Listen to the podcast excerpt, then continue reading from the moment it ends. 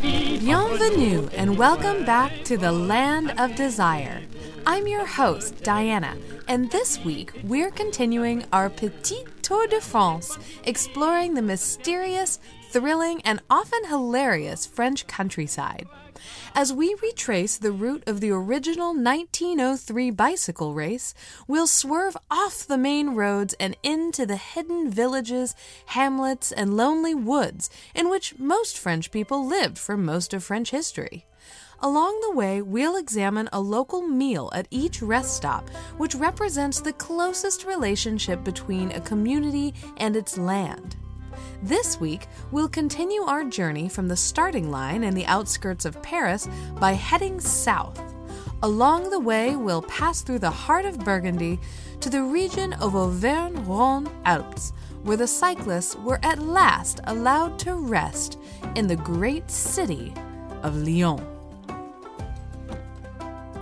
Historical France was a study in contrasts between her internationally renowned, glamorous cities and her isolated, impoverished countryside. Adolphe Blanqui once called his fellow French two different peoples living on the same land, a life so different they seem foreign to each other. Village and city represent two completely opposite ways of life. Nowhere was this better demonstrated than the region surrounding Lyon. Lyon is an ancient city, founded by the Romans, known for 2,000 years as a hub of commerce and culture. Lyon is famous for its silk and its cuisine, and a large chunk of the city is designated as a UNESCO World Heritage Site in its own right. For centuries, Lyon held her own against her neighbors to the north. And yet, one must only slip outside the boundaries of this mighty hub in order to disappear into another world entirely. Passing through the wilderness of the Morvan, the backwardness of Mâcon, and down south to the mysterious Dauphiné, the cyclists of 1903 explored a land which was intriguing, exotic, and shocking to the elites back home in Paris. At the edge of the so called civilized world, the Tour de France was about to slip off the beaten path. In 1748, an intrepid surveyor employed by the Cassini family to help map the interior of France set up his equipment deep in the backwoods of the Ardèche. It had been a long, lonely journey for the young man. In town after town, the surveyor stepped cautiously into a new village, sought out a local authority, and hoped for cooperation. Presumably, the young surveyor would have stopped in Lyon for new provisions and a bit of civilized company on his way to the nearest sliver of uncharted France. Lyon was, by the 18th century, a dazzling city full of entertainment for bored and weary travelers. As our old friend Ninian Pinkney recounted in his travel memoirs, the society at Lyon very much resembles that of Paris. French wit, French vivacity, and French gallantry are seen in perfection. Back then, a different kind of Tour de France passed through town young craftsmen and apprentices learning different trades would circulate around the country, and during their Tour de France, they would pick up the specializations of each city. The companions of this original Tour de France passed through Lyon in order to perfect their carpentry and to enjoy the hustle and bustle of urban life. Lyon was a sophisticated city with tradesmen, military officers, politicians, aristocrats, and artists mingling at an ancient crossroads which linked together all the corners of the French interior. Lyon was another major artery of the nation whose citizens followed the headlines and made some of their own. Yet, just outside the city limits, as the fine roads and beautiful architecture gave way to isolated hamlets, the modern world remained at arm's reach. According to Balzac, political events and revolutions never reached this inaccessible country. It lay completely beyond the limits of social stir and change. Passing through the city limits, I wonder if the surveyor looked back, dreaming of just one more hot meal before descending into the lonely frontier. For to enter the Ardèche was to leave the world behind. The villages of the valleys were cut off without roads or bridges to reach them. Nearly 100 years later, someone somewhere would plan to build a road in the Ardèche, but this was still a far off dream for an 18th century visitor. As one peasant wrote, we had not the slightest notion of the outside world. Beyond the limits of the neighborhood and beyond the known distances lay mysterious lands that were thought to be dangerous and inhabited by barbarians. For the unlucky surveyor, then, the Ardèche was a wilderness. The contempt in which French city dwellers held the peasantry was matched only by the contempt in which the peasantry held the French city dwellers. As one historian wrote, city dwellers did not understand the rural language, despised the peasants, exaggerated their savagery, insisted on the more picturesque and hence backward aspects of their activities, and sometimes compared them, unfavorably, with other colonized people in North Africa and the New World. Parisians called their own countrymen vulgar, hardly civilized, their nature meek but wild. Is it any wonder that the peasants should resent the intrusion of these outsiders? And everyone was an outsider. One peasant explained that anyone who came from beyond the familiar radius of 10 or 15 miles was still a foreigner. It wasn't just that the peasants hated highfalutin city folk, it's that the appearance of city folk rarely spelled good news for the peasants. Life for the rural Frenchman was hard. To quote one writer, so much misery, so much fear of menaces known and unknown. Life was endless toil and drudgery, punctuated by periods of starvation and illness.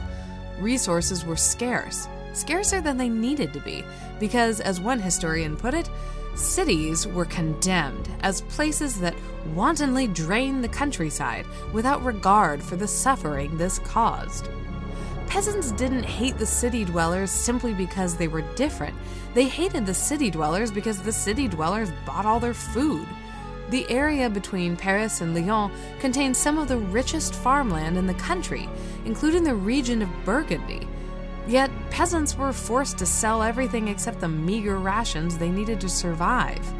The summer months were devoted to slaving away in the fields, while the long winters were spent trying to expend as little energy as possible without freezing to death let us consider Ninian Pinkney's description of a social dinner in Lyon. The company make no hesitation to visit every room in the house. Every room is accordingly lighted and prepared for this purpose, the beds thrust into cupboards and corners, and the whole house rendered a splendid promenade, most brilliantly lighted with glass chandeliers and lustres. This blaze of light is further increased by reflection from the large glasses and mirrors which are found in every room. Next, let us consider this passage about the Maconnais, who lived just slightly north of Lyon.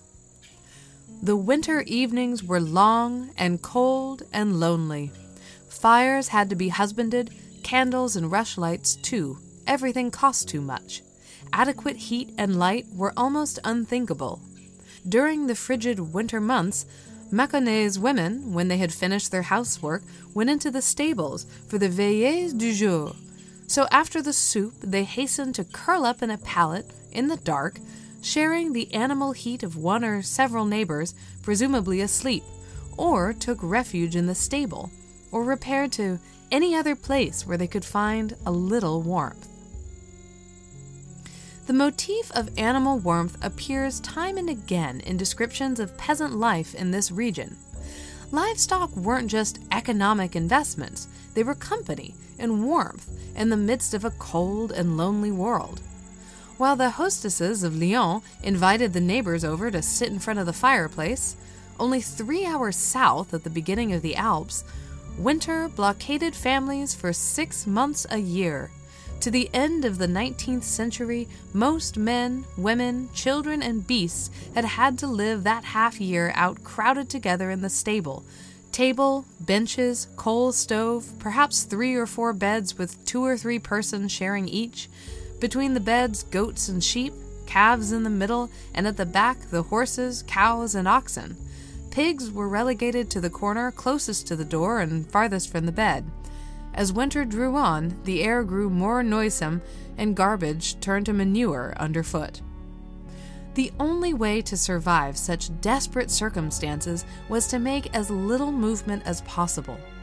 As one report from 1844 observed, the peasants, having repaired their gear, will take to bed and spend their days in it, pressed against each other to keep warmer and to eat less. They weaken themselves deliberately so as to refuse their body nourishment it doesn't seem to deserve since it remains inactive.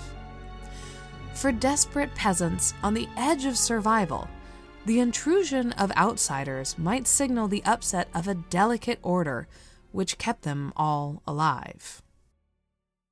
To outsiders like the surveyor, such isolation and suspicion looked insane and superstitious. But the peasants weren't crazy. They just knew that outsiders rarely meant any improvement in their own lot in life. Outsiders weren't usually looking to help. And anyway, how would they know what this community, which they so despised and looked down upon, would find truly helpful? Villages which showed up on the king's map were villages which the king called on for taxes, votes, military conscription, or worse. Up in the mountains, down in the valley, far off into the fields, the peasants lived a hard life, but at least they were far from the prying eyes of the state.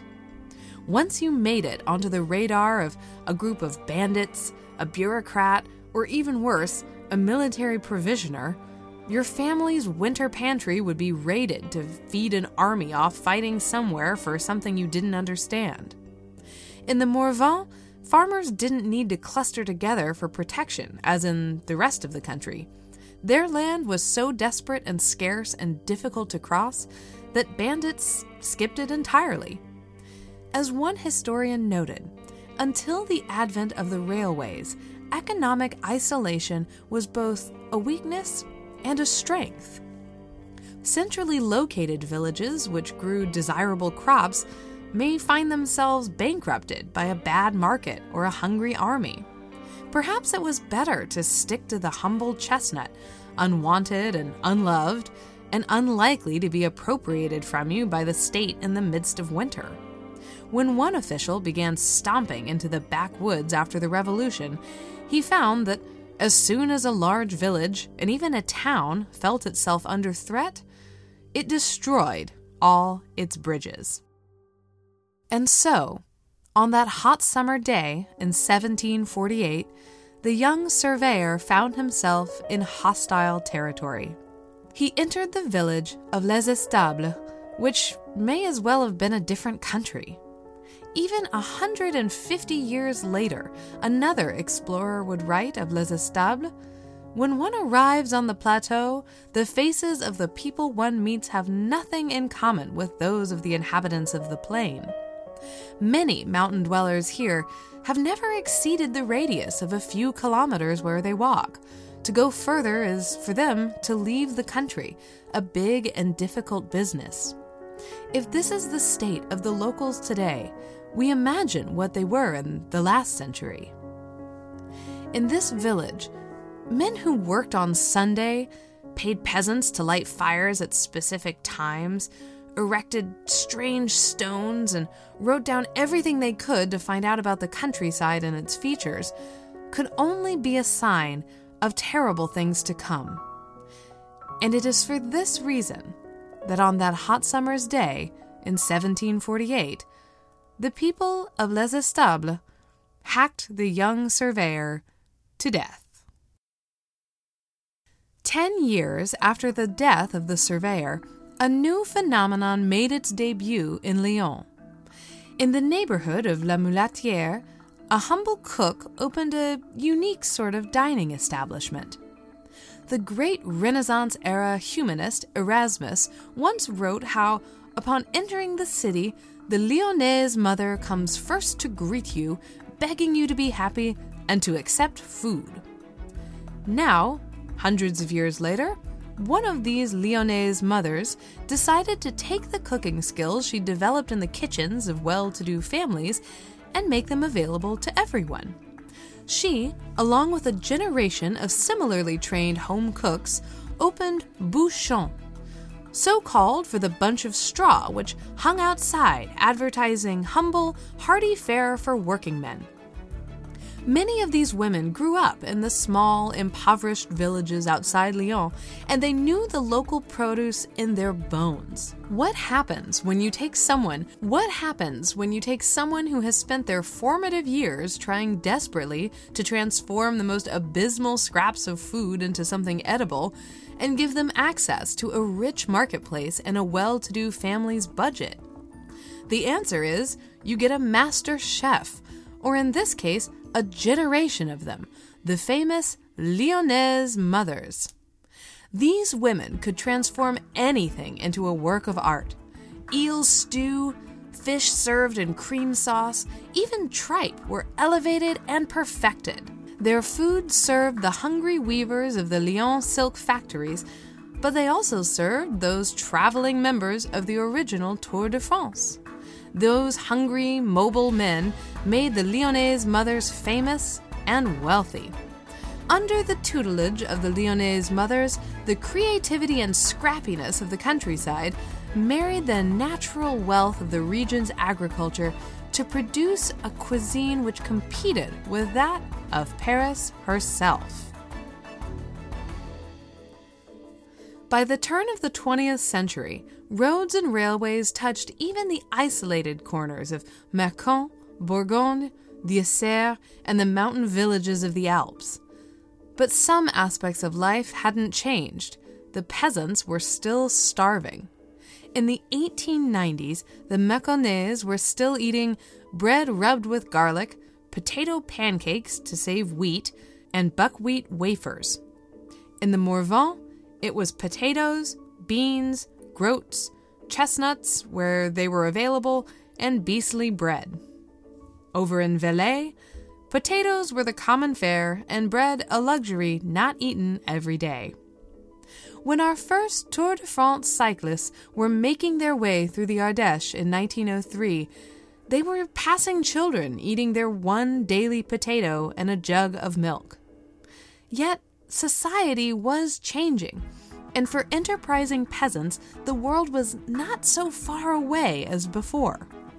Young women who had spent a life making a meal out of moldy chestnuts seized the opportunity to do more with better and trekked out of the farms, the valleys, and the mountains to catch a train.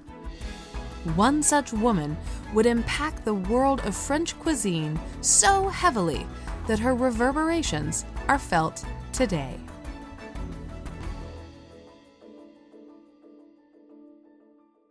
In 1895, Eugenie Brazier was born in Bourg-en-Bresse, next to the chestnut eaters of Mâcon and about 40 miles north of Lyon. Eugenie's parents were peasant farmers, and she first began working in the fields at the age of 10. She ate the food her family could scrape together. Many years later, Eugenie recalled a meal brought to her by her mother while Eugenie tended the pigs. A broth of leeks and vegetables, cooked in milk and water, enriched with eggs, and poured over stale bread. I'd never eaten better. She only attended school in the winter once the farm chores were finished, and when she found herself pregnant at 19, opportunities were scarce. Like so many unwed mothers before her, Eugenie made her way to the nearest city, where she worked as a nanny for the Milliat family of Lyon. The Milliat family were middle class and they ran a bakery. For the first time, Eugenie had access to all the ingredients she could dream of, and her culinary skills blossomed. She left the service of the Milliat family and joined the kitchen staff of a female only restaurant run by one of those famous Lyonnaise mothers, working until she had the confidence and the savings to open her own restaurant at the age of only 26, named La Mère Brazier. The great Waverley Root of Gourmet magazine once wrote The cooking of Lyon fits the character of the city. It is hearty rather than graceful and is apt to leave you with an overstuffed feeling. Eugenie begged to differ. On opening day, she served crayfish with mayonnaise and pigeon with peas. Over the course of the next 12 years, Eugenie's reputation grew and grew until she counted French presidents and prime ministers and even Marlene Dietrich herself as customers.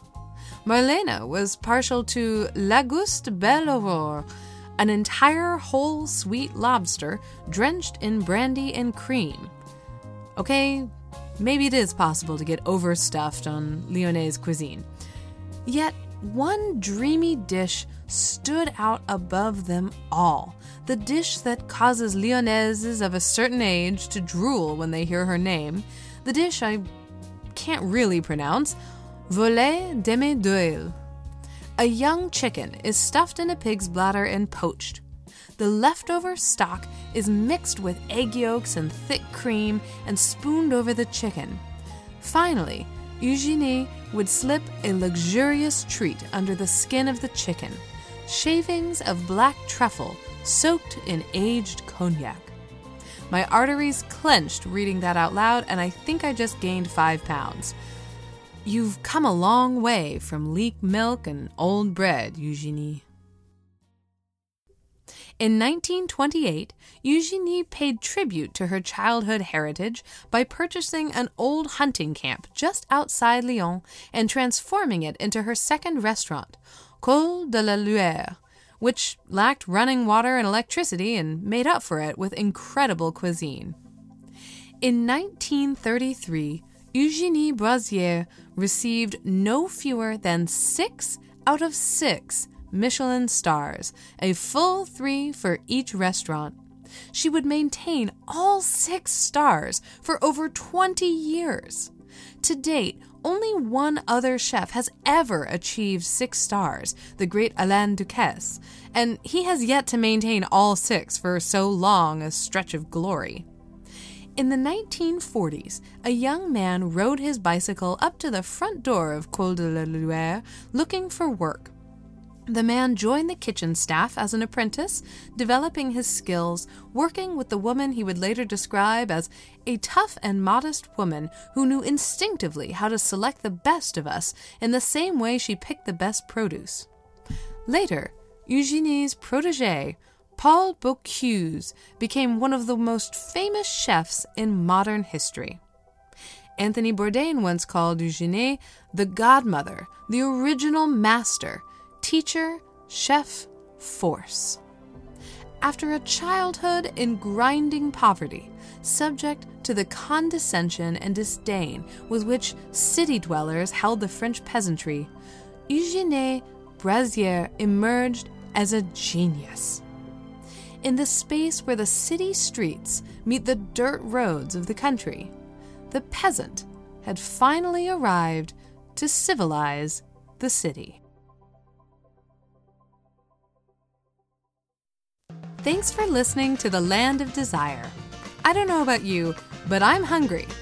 For those of you who haven't done so already, now is the time to sign up for the Land of Desire newsletter because for the rest of this mini series, I'll be sharing recipes to accompany each stage of the Tour de France, and I promise the Lyon recipe will not consist of moldy chestnut soup. A number of you reached out to ask about prior issues that you missed, and I have good news. I've now added an archive of previous issues to the show's website. To subscribe to the Land of Desire newsletter or view previous issues, visit thelandofdesire.com slash newsletter. In additional good news, for those of you who so generously contribute to the Land of Desire's Patreon page, the first bonus episode is here. If you'd like to listen to this exclusive episode, all you need to do is visit p-a-t-r-e-o-n dot com slash the land of desire and make a contribution. Thank you again for listening, and until next time, au revoir!